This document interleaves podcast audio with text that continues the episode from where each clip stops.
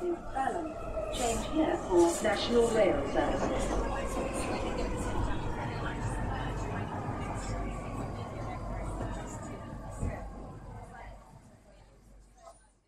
Bine, ai revenit în stația Londra. Eu sunt Manuel Cheța de la manuelcheța.com și tu asculti podcastul Un român în Londra. De data aceasta suntem la episodul numărul 216, denumit O vară cu surprize. În acest episod vreau să vorbesc despre vara incertă ce ne așteaptă, mai ales cu toate necazurile astea de care aflăm de la o săptămână la alta, și despre coti- chestiuni cotidiene.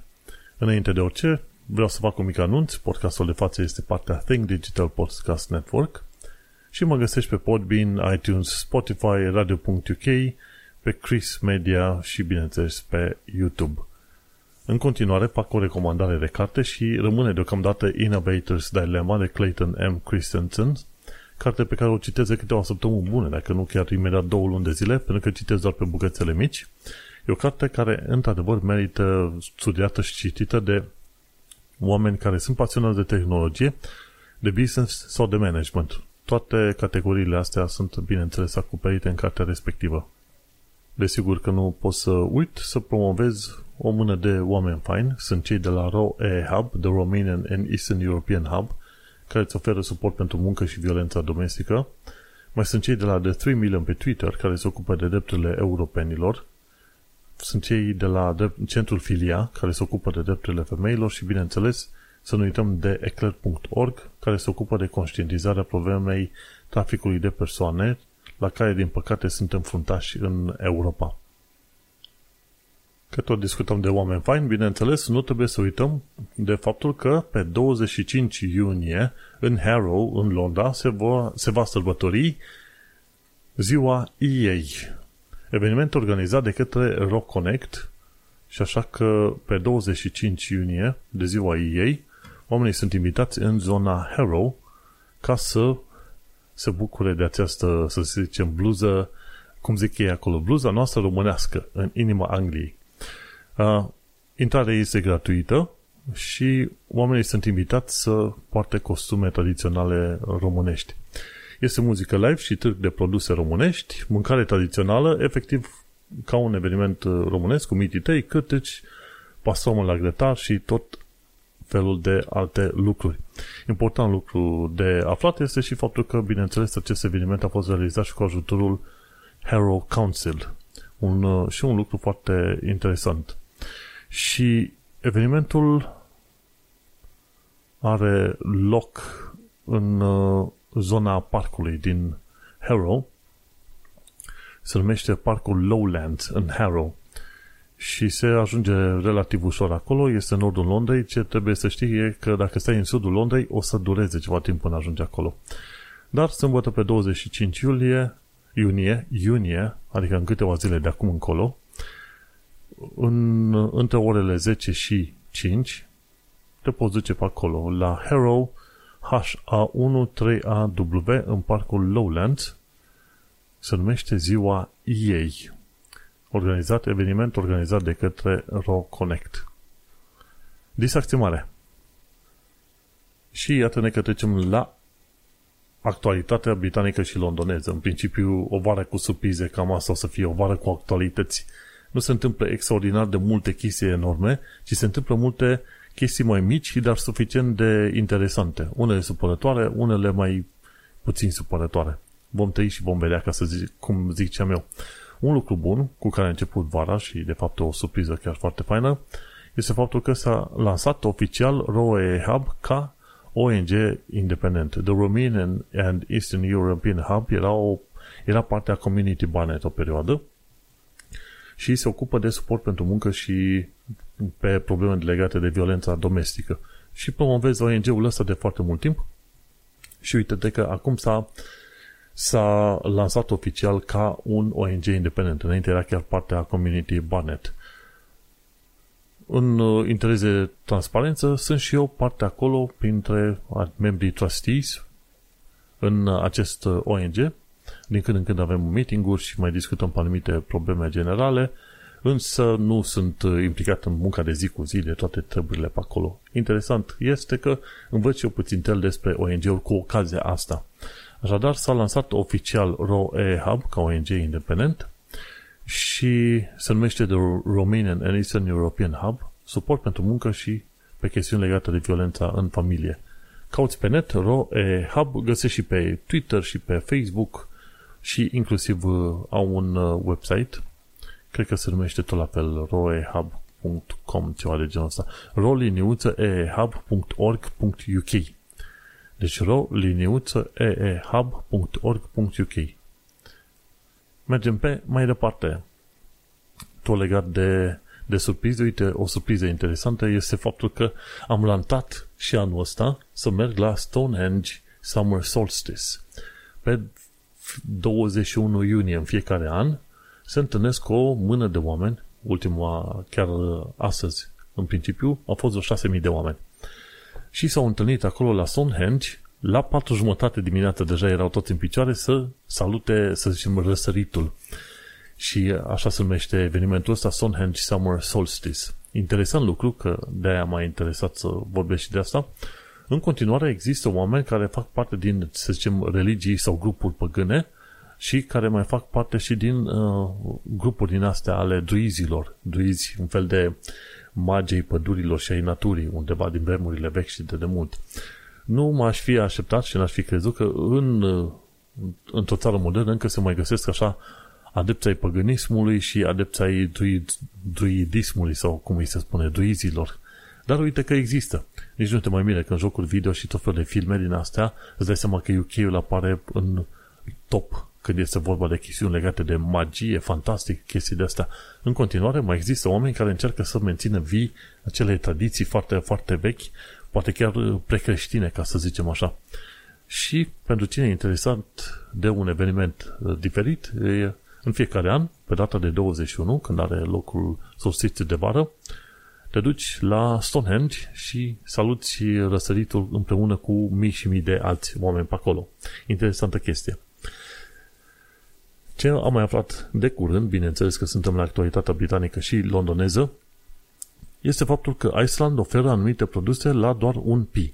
Dar asta înseamnă că trebuie să faci o comandă numai și numai online, trebuie să fie comanda minim de 25 de lire și la anumite produse dintr-o anumită gamă, ca să zicem, nu chiar orice, poți să iei uh, trei produse pe care ți le dă la un singur pi. Bineînțeles, trebuie să folosești codul ICEPENNY, i c p n n y ICEPENNY, la checkout și trebuie să alegi penny staples, cam așa spune. În principiu, deci, îți, iei, îți pui un coș de 25 de lire, alegi tot felul de produse din partea de penny staples și la final, la final de checkout pui ice penny și atunci trei dintre produsele alea penny staples vor fi marcate gen la o, un singur pi. Și este interesant că asta înseamnă pentru un coș de 25 de lire, economisești probabil vreo 3-4 lire pe acolo, deci undeva pe la cât 5-10%, să zicem, pentru comanda respectivă, să zicem că economisești. Așa că e o, e o, e o idee interesantă. Câteva lire economisite poate să conteze, mai ales în momente din asta destul de dificile. E o idee mai ciudățică, să zicem așa, la modul în care se aplică, pentru că probabil era mai simplu să zică, ok, cu codul ăsta îți tăiem 5% sau poate 10% din, uh, din uh, comandă. Dar nu sună la fel de mișto ca atunci când zici că vinzi un produs gen o, o pâine la un singur pi, știi? Când te uiți totuși la condițiile generalizate, îți vezi că e tot un fel de discount din la obișnuit, un 5%, 3% pe acolo, așa. Dar nu, o chestie mai inedită, ca să zicem ceva de genul ăsta. O chestie iarăși inedită este dezastrul de la terminalul 2 de la Heathrow. Dacă ai urmărit știrile în perioada asta, ai văzut valuri și valuri de bagaje lăsate aiurea în mijlocul terminalului pentru că aveau problemă cu IT-ul. Heathrow a mai avut de-a lungul timpului probleme din asta și inclusiv pe podcast am vorbit de ea. Și e, e interesant cum o firmă cu care zbor destul de des când e să vorba să zbor, are un customer service relativ uh, fain și simpatic, cel puțin în avion. Totuși, firma asta are probleme de IT, probleme de organizare, probleme de aproape orice fel de direcții. Și bineînțeles, noi când zburăm, zburăm cu British Airways. Ei au și la rândul lor problemele lor. Heathrow este aeroportul în sine și în principiu în majoritatea timpului am avut uh, experiență destul de ok. Dar uh, Heathrow a mai avut și probleme de IT chiar acum vreo 3-4 ani de zile pentru care a fost uh, amendați cu vreo 100 și ceva de milioane de lire. și acum au din nou alte și alte alte probleme. Acolo îți dai seama că e o problemă de management destul de mare, dacă și după ani de zile ajung să aibă problemele astea la zboruri. Și ce a făcut Heathrow? Le-a cerut companiilor aeriene să anuleze 10% din zboruri ca să se poată ocupa de, ce știu, de bagaje, de volumul de bagaje. Cine e interesat să se angajeze în perioada asta, în, în, în genere, în industria aviatică, e bine, acum ar fi momentul, pentru că se pare că duc lipsă și de steward, și de pilot, și de oameni să lucre în uh, aeroporturi, așa că ești pasionat să lucri în industria aeriană, acum ar fi momentul până când, ce știu, anul ăsta, poate și chiar și anul viitor. Și uite cum uh, știrea asta despre dezastru de la Heathrow la terminalul 2 cumva îți aduce și ție o veste bună dacă ești interesat să te angajezi la, în domeniul ăsta. Mergând pe mai departe, la știrile pe care le avem, ce am aflat de curând este faptul că londonezii cheltuie 2600 de lire pe takeaway în fiecare an. Și acum, bine, articolul respectiv nu spune și faptul că sunt uh, o bună parte din oameni care se duc la muncă, la birou, și nu își aduc mâncare de acasă, ies cumva la fast food-ul din zonă și atunci și au un takeaway și mănâncă. Și pentru că inițial credeam că era vorba doar de oameni care și iau takeaway pentru acasă. Se întâmplă să-și ia și acasă. Dar cel mai probabil o bună parte dintre cei care cheltuie atâția bani pe takeaway sunt de fapt oameni care lucrează la birou și pe aia se duc și cer un fast food de jos. 2600 de lire pe, pe an uh, ar însemna liniștit undeva pe vreo 200 de lire pe lună. Asta însemna cât pe săptămână? 50-60 pe acolo. Nu extraordinar de mult, nici extraordinar de puțin și mă gândesc că este vorba aici sunt trecuți mai mult oameni probabil din clasa de mijloc care lucrează pe la birouri, cel mai probabil ceva de genul ăsta. Deși dacă stai să te uiți la locuri gen uh, KFC și McDonald's e plin de oameni care cumpără meniurile de pe acolo și ăla probabil ar, fi, ar intra în acei 2600 de lire pe, de takeaway pe an. Într-un fel aș putea spune că nu e mult, în alt fel aș putea spune că e destul de mult. Depinde cum, cum iei povestea asta, dar adevărul e că după ce faci calculul pe an, abia atunci îți dai seama dacă un anumit obicei este bun sau prost. Pentru că zici, ce contează că cheltui 50 de lire pe săptămână pentru, ce știu, șampanii speciale sau ce vrei tu, dar când faci sumă pe tot anul și vezi că ți câteva mii, atunci îți dai seama că probabil uh, obiceiul ăla cam trebuie stecat, rupt în bucăți și trebuie să te calmezi. Tot legat de obicei, obiceiuri, pardon, uite că a revenit obiceiul grevelor din uh, zona asta, din zona Londrei în special, dar nu numai. Și mai nou ce se întâmplă, avem o grevă foarte feroviară destul de mare, care generează niște costuri probabil de vreo, sau cel puțin, hai să zicem, uh, pierderi de vreo 120 de milioane de lire timp de câteva zile cât au loc uh, grebele astea în săptămâna asta. Și în principiu este vorba de faptul că inflația este destul de mare și atunci muncitorii din domeniul feroviar, cei din uh, părțile mai jos, nu șoferii de, nu șoferii, nu conductorii de tren, sunt plătiți mai puțin. Acum, problemele sindicaliștilor sunt pe mai multe direcții. Una dintre ele e că ar urma un val destul de mare de concedieri de oameni din zona feroviară, o altă ar fi că nu, nu cresc salariile cât să acopere, să zicem, inflația, ci că n-au avut uh, salarii crescute deloc în ultimii trei ani de zile. Și atunci ce au decis este să facă această grevă. Mi se pare că vreo 50.000 de oameni au participat la grevă. Astăzi e prima zi de grevă, pe 21 iunie, și va mai fi o grevă pe joi, pe 23, dar și mâine va fi cumva afectat mersul trenurilor și vineri, pe 24 iunie. Și oamenii nu ca n-ar avea dreptate să facă această grevă, că de aia există și sistemul ăsta de greve.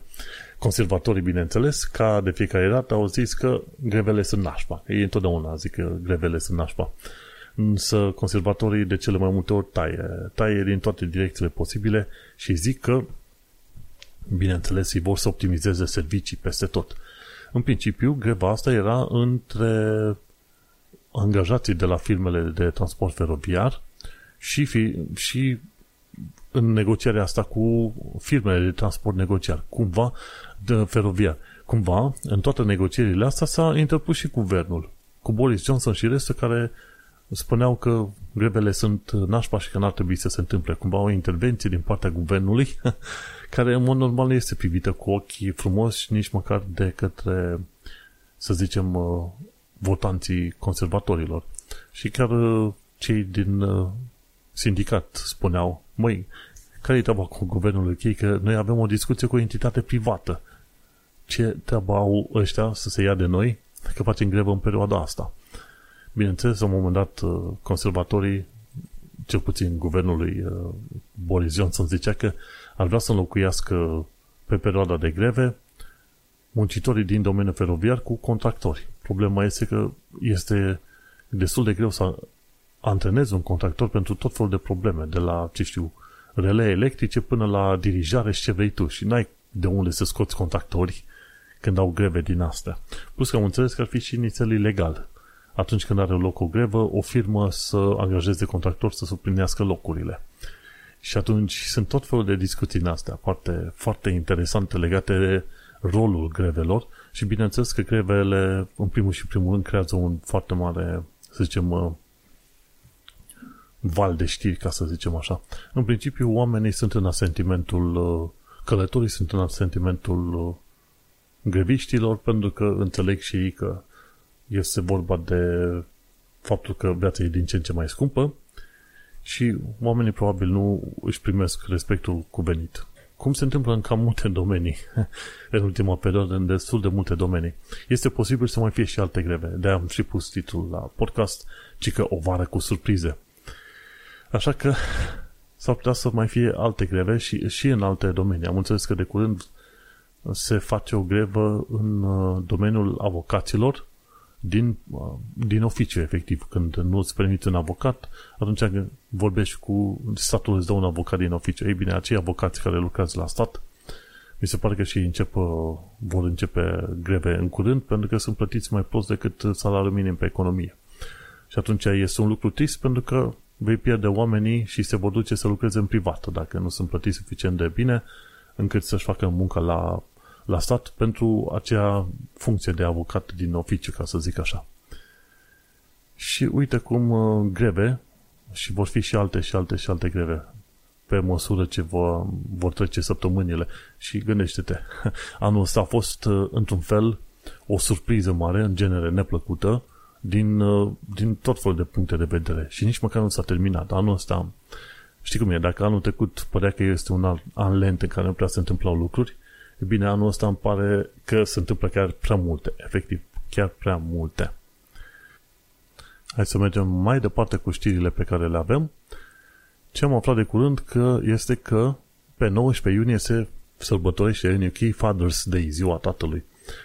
De multe ori n-am dat atenție la unor asemenea evenimente, însă ar fi vremea să dau atenție că în principiu, în România parcă nu se sărbătorește în mod oficial pe cum se sărbătorește aici. Aici mi se pare că ducele de Cambridge, prințul, uh, efectiv uh, prințul William, prinții au, au rolul oficial de prinț, dar ei au și funcție din asta oficială numită de duce, duce de ceva. Și prințul William are uh, funcția de duce de Cambridge. Și el a făcut poze cu copiii pe acolo și a, a fost prezentată pe BBC pe mai departe. Interesant că probabil jumătate din populația UK nu este de acord cu monarhia, dar totuși, în tot felul de știri, de la Telegraph până la BBC, din când în când vezi că este prezentată familia regală. Și acum, pe 19 iunie, s-a făcut poză din asta de familie, de Father's Day.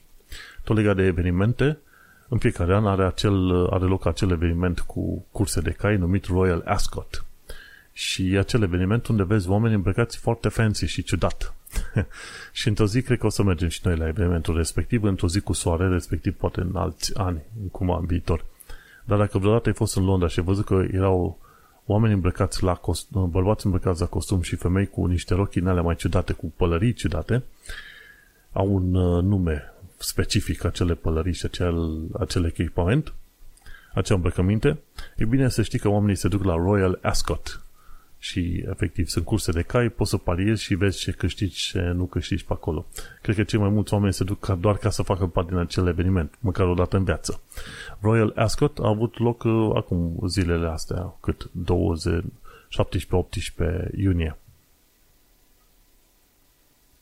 Apropo de lucruri care au mai avut uh, uh loc zilele astea, a fost uh, publicat un nou filmuleț un nou filmuleț de la TLDR News legat de Brexit și făcut de către studenți la studenți, pardon, de către jurnaliști independenți care au făcut o analiză a Brexitului să vadă, ok, dacă Brexitul într-adevăr uh, face ce a promis sau nu. Și era vorba de economie, fairness, dreptate, deschidere și control. Și se pare că până la urmă Brexitul a ieșuat în mai toate punctele astea și te invit să urmărești din show notes acest uh, articol, acest film în care spune Brexitul promis de Boris Johnson a eșuat.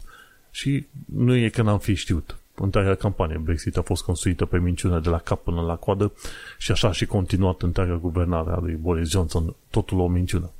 Așa că nu era de mirare că Brexitul promis nu avea cum să fie așa cum l-au zis ei. Și în continuare continuă conflictul ăsta cu Irlanda de Nord și cu acel tratat al Irlandei de Nord și este destul de periculoasă este, sau spinoasă, ca să zic așa, situația în care se află UK-ul cu Uniunea Europeană în legătură legat de Irlanda de Nord. Dar mai vedem. Lucruri la care trebuie să fim uh, atenți sunt și cele legate de NHS, de exemplu. Ci că de curând ce am aflat este că un om paralizat de la cap în jos n-a mai primit ajutor pe timp de noapte, deși înainte trebuia să-l primească. Cumva guvernul UK zice, ok, este bine să optimizăm. Și ce fac ei, în loc să gândească procese de optimizare, și teoretic e vorba să facă tăieri de la chestiuni administrative și probabil manageriale, ce ajung să facă? Dau directive în asta, că ok, trebuie să facem economie, iar NC sunt destul de multe locuri, taie fonduri de la oamenii care chiar au nevoie de acele fonduri. Și ăștia de la, din guvern se pot lăuda după aia, uite, am uh, optimizat serviciile. Da, ai optimizat serviciile tăind ser- tratamente medicale chiar necesare unor oameni. Și a apărut articolul ăsta în The Guardian. De obicei vezi în The Guardian tot fel de chestii, investigații în asta rea, pe, pe bune, în care ți se explică multe lucruri legate de tema în cauză, știi? Și deocamdată cei de la NHS după ce au fost contactați de cei de la The Guardian, una, două s-au, s-au sucit și au zis, nu, nu, noi ne vom oferi în continuare ajutorul necesar, dar prietene trebuie să ajungă la The Guardian. Și așa că, în principiu, dacă e o problemă destul de spinoasă și e o nedreptate mare, poate, poate e baftă să discuți cu cei de la eh, The Guardian și atunci ei pun presiune și publică articole și atunci vezi că repede guvernul UK se mișcă și sunt foarte simpatici. E ciudat că ajunge să se facă dreptate prin presă, în loc să fie anumite chestiuni pe bună dreptate și pe meritul lor, știi? Și apropo de chestiuni legate de merit, ci că în principiu, dacă vrei să ceri azil, trebuie să fii fizic în UK. Unul dintre motivele pentru care mulți oameni vor și riscă să vină în UK este tocmai aia, ci că conform regulilor oficiale de la gov.uk slash claim asylum, este tocmai faptul că trebuie să fii prezent în UK și să te duci la autorități să ceri azil. Nu e tocmai chiar așa de ușor să ceri azil politic sau statut de refugiat, fiind în afara UK-ului, înțelegi? Fiind în afara UK-ului, de cele mai multe ori vei fi ignorat. Iar ce zice Priti Patel cu Home Office, legat de refugiați, că au rute sigure, nu știu pe unde, e o minciună foarte mare. Nici măcar uh, numărul de afganistani care au colaborat cu UK-ul și care trebuiau în principiu protejați, n-au fost protejați, înțelegi, după cum li s-a promis. Așa că, tocmai de aceea o să vezi în continuare oameni care vor să primească azil în UK, vor face tot posibilul să ajungă în UK, pentru că știu că în principiu vor fi luați în seamă doar dacă sunt prezenți fizic în UK. și chiar și regulile oficiale ale UK-ului spun asta, trebuie să fii fizic în UK să ceri azil. Nu, no. Vezi, chestii și chestii. Iată că aici se termină prima parte a acestui episod de podcast. Această primă parte va fi difuzată joi la radio.com pe la ora 6 seara. Noi ne mai auzim. Cine vrea să asculte pe mai departe episodul, să nu intre să intre pe manuelcheța.com unde găsește episodul numărul 216. Baftă! Iată, ne reveniți după o mică pauză de cafea, chiar necesară, destul de târzie în cafeaua asta, dar la oboseala pe care o am, în mod sigur este necesară. Vorbim pe mai departe de niște chestiuni foarte faine, respectiv cele mai bune puburi din Londra. Și adevărul e că Londra are mii și mii de puburi, efectiv mii și mii, dar în zona noastră, pe unde locuim noi, pe la Isle of Dogs, este cei de la Evening Standard au lăudat unul dintre puburi numit The George. Nu este foarte departe de noi și tot am stat cu ochii pe acest pub din Isle of Dogs, The George, The George și mai ales ne stătea în gând să mergem pe acolo la un Sunday roast. Trebuie să mergem cumva până în prânz, până în prânz la un Sunday roast. Toată lumea zice că până la urmă, chiar dacă în genere mâncarea de la pub nu este cea mai grozavă, ci că Sunday roast întotdeauna este cel mai mișto. Așa că ne-am promis că o să mergem cât de curând la The George să mâncăm și noi un Sunday roast. Ca idee, nu refuz niciodată un British breakfast, oricând este vorba că e dimineață, că, bine, nu neapărat foarte dimineață, ci că e dimineață, că e la prânz sau că este spre seară, un uh, British breakfast chiar nu mă deranjează. Chiar, chiar și în zona Paddington Station este un uh, loc foarte fain unde poți să mănânci un asemenea, să zicem, British breakfast. Hai să vedem, căutăm Paddington Station pe, pe net. Uite pe aici, hai că ne apropiem. Și e în zona respectivă, cred că se numește Frankie and Benny's și poți să iei de acolo un, uh, un asemenea British Breakfast, chiar e pe colț cu Paddington Station, e Frankie and Benny's. Nu înseamnă că au peștele cel mai bun și cea mai simpatică mâncare, însă este relativ, uh, este chiar relativ ok. Mergem pe mai departe la acel articol cu puburile noastre undeva în zona în care locuiește și Boris Johnson, the son of Camberwell, în zona Camberwell.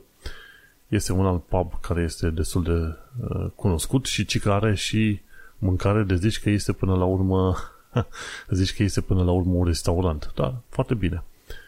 Un alt pub care este destul de interesant este Duke of Edinburgh.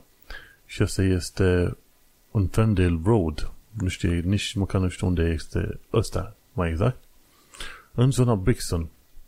Brixton în genere e cunoscut ca o zonă hip și interesantă, dar pe de altă parte este și recunoscut pentru infracționalitate mai, mai mare decât în alte părți. Așa că, de preferat, dacă te duci în Brixton, duce, du-te undeva ziua și nu circula seara sau noaptea pe zona respectivă. Mi se pare că chiar și sunt melodii destul de celebre legate cu Brixton. Așa că du-te în Brixton, vizitează, e super mișto, dar uh, nu noaptea. Și cam atât. Mai sunt alte câteva uh, pub, puburi. Unul dintre ele pe care le-am văzut și noi la o plimbare într-o, într-o zi cu soare, respectiv probabil anul trecut, când am mers de la Richmond către Kingston, este chiar The White Swan. The White Swan este chiar pe malul Tamisei și chiar în zona aia Twickenham. Hai să vedem unde ar fi mai exact asta. Dar am fost, ne-am plimbat și pe acolo, The White Swan. Este chiar pe malul Tamisei și chiar lângă o insulă destul de măricică, unde uh, sunt destul de multe case, vreo 50-60 de case pe insula aia. Chiar ne-a plăcut cum arată zona și chiar în zona respectivă este The White Swan.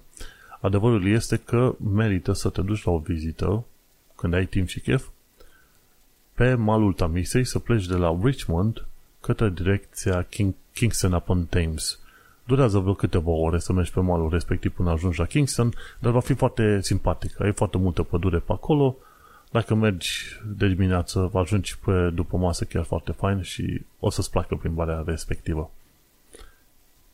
hai să trecem la secțiunea de sfaturi practice, după care o să încheiem acest uh, episod de podcast puțin mai repede decât de obicei.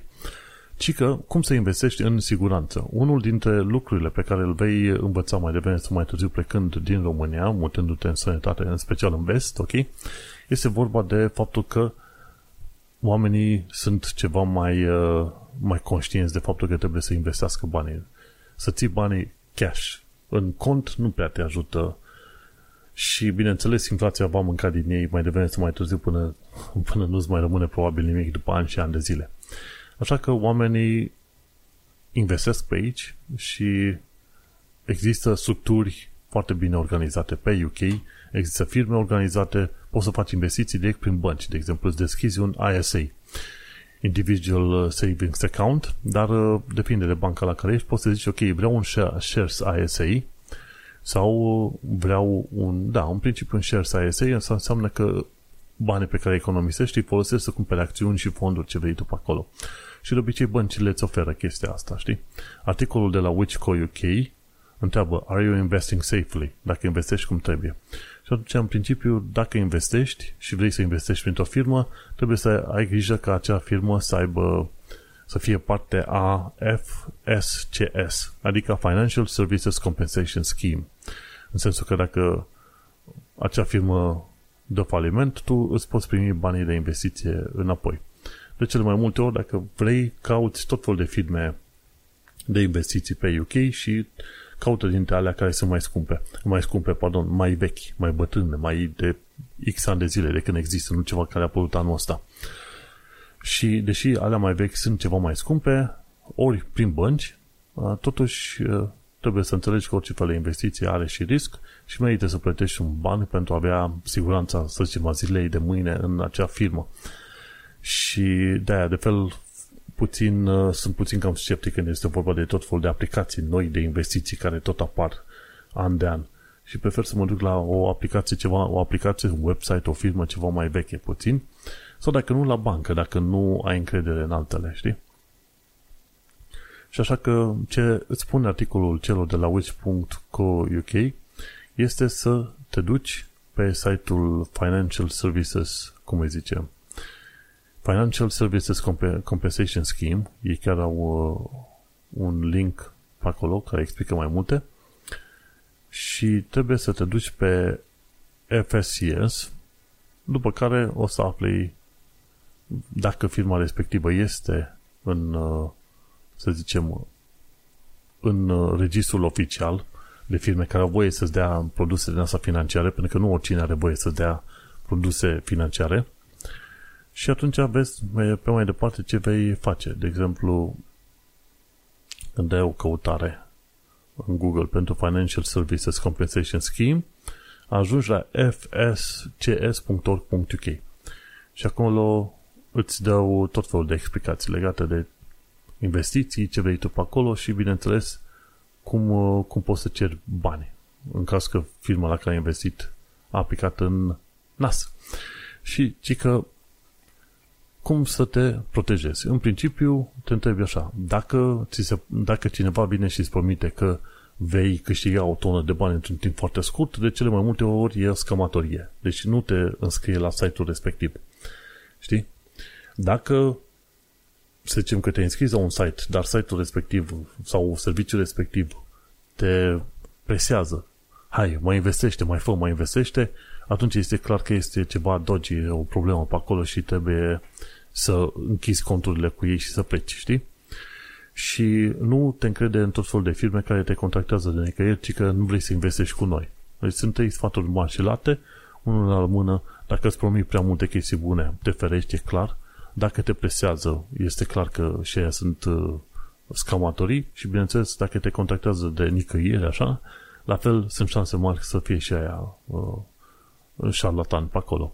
De cele mai multe ori, dacă vrei să investești, se găsesc firme serioase prin care să investești și ca să ai o, o deschidere, ceva, mai bine te duci la banca la care ești tu, îți, ți-ai deschis tu contul și spui, domnule, vreau un uh, shares ISA, vreau să investesc, vreau un cont separat în care pot să-mi urc banii și să investesc eu în tot felul de fonduri și acțiuni. Și atunci e mai bine să faci treaba asta prin bancă decât prin uh, alte servicii dacă n-ai, uh, n-ai încredere în serviciile respective. Și un alt sfat pe astăzi, ce trebuie să știi despre budget groceries, știi? Și aici am pus un link către tot site-ul de la which.co.uk și pentru că am vrut să aflu care sunt acele, să zicem, cumpărături de buget, ceva mai ieftin, de la tot felul de magazine. Fiecare are un nume diferit, știi? De exemplu, la Aldi găsești Everyday Essentials. Cum s-ar spune, aia, aia ar fi marca Aldi care, pe care o cumperi și plătești mai puțin pentru produsele respective. La Aldi ai Everyday Essentials, la Asda ai Just Essentials sau Smart, Smart Price, una, una din două, știi? La Lidl ai ceva care se numește Simply. Și atunci când iei, uh, de exemplu, la Lidl Simply, ar trebui să găsești ceva mai ieftin decât găsești în mod normal. La Asda Just Essentials și la Aldi Everyday Essentials. La altele nu mai zic, uite, Sainsbury's, într-adevăr, uh, poți să alegi Greengrocer sau J. James uh, Greengrocer pentru vegetale, J. James pentru carne și Mary Ann în chestiuni legate de lapte, să zicem. și uh, la Waitrose, de exemplu, dacă tot ai curat să cumperi de la ei, e Essential Waitrose and Partners. Deci Essential Waitrose and Partners. Și cam uh, asta este bun de știut, știi? În principiu, dacă cumperi produse de la un magazin și cumperi marca acelui magazin, adică supermarket, te fi, te aștepta să fie ceva mai ieftine decât uh, produsele propriu-zise de la firma originală, știi? Deci, cam uh, asta este toată treaba asta. și prețurile în principiu de la firmele astea, că e de la Aldi Everyday Essentials sau Asda Just Essentials, cumva ar trebui să fie relativ apropiate, cu ceva diferențe. Și cam atât cu sfaturi legat de budget groceries. Bineînțeles, într-o zi trebuie să facem un episod ceva mai lung, pentru că trebuie explicat așa cum se fac cumpărături, cum trebuie, ca să economisești bani și să mănânce doi oameni bine sănătos la preț de un singur om. și acolo să trebuiască să povestesc cum face partenera mea toate calculele astea și toate măsurile pe care le ia, pentru că, în principiu, ce face ea de ani de zile, se pare că e o surpriză pentru oamenii, pentru englezi în uh, perioada asta de criză. Descoperă faptul că pot să ia lucruri ceva mai ieftine dacă ea nu ia branduri speciale, ci ia chestiunile de hipermarket cu numele respectiv. Sau dacă ia cu cupoane, de exemplu. Ori dacă se duc la anumite ore ca să ia produsele cele mai ieftine. Și tot felul de alte măsuri din asta. Dar astea într-un episod viitor. Iată, ne ajuns la final de episod, episodul numit O vară cu surprize, episodul 216. În principiu, surprizele sunt și pozitive și negative, dar adevărul este că în principiu m-aș bucura să fie ceva plictisitor. Prefer anii plictisitori în care nu ai surprize de niciun fel. Te duci liniștit și vine bara și e o căldură faină sau poate chiar mare, dar te duci în viața ta liniștit, că până la urmă ce poți să apreciezi în vest e viața liniștită. Cam asta e scopul oamenilor în viață, să aibă o viață liniștită și o vară cu surprize. Am vorbit despre vara incertă ce ne așteaptă și despre diverse chestiuni cotidiene. Săptămâna viitoare nu o să fiu în Londra, dar o să avem un filler episod, episodul 217, unde o să fac așa un colaj din alte episoade din trecut legate de settled status și obținerea cetățeniei britanice. Alea sunt chestiuni nițel evergreen, ca să zic așa, și zic eu, pot fi repetate de câteva ori, pentru că sunt destul de utile pentru toți oamenii. Așa că săptămâna viitoare va fi un fel de uh, rebroadcast de podcast cu părți din două sau trei episoade diferite, depinde cum reușesc să le strâng. Și cam asta e. Ne mai întâlnim în iulie. Și desigur să nu uiți să mergi la sărbătoarea EA pe 25 iunie în Harrow, eveniment organizat de către Rock Connect în Harrow, în acel parc de care am pomenit mai înainte. Și anume este vorba de parcul Lowlands pe 25 iunie între 10 și 5. Succes și have fun la săptămâna la ziua EA. Succes și ne mai auzim. Baftă! Change here for National Rail Service.